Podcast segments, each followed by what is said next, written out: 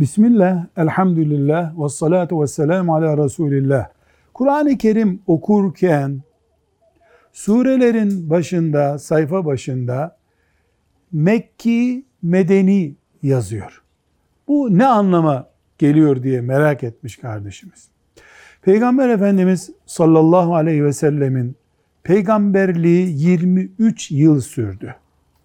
Bu 23 yılın birinci gününden son gününe kadar Kur'an ayetleri inmeye devam etti.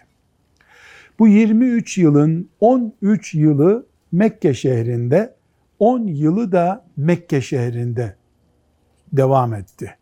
Mekke'de iken yani hicretten önce inen ayetlere ve surelere Mekki yani Mekke'de inmiş.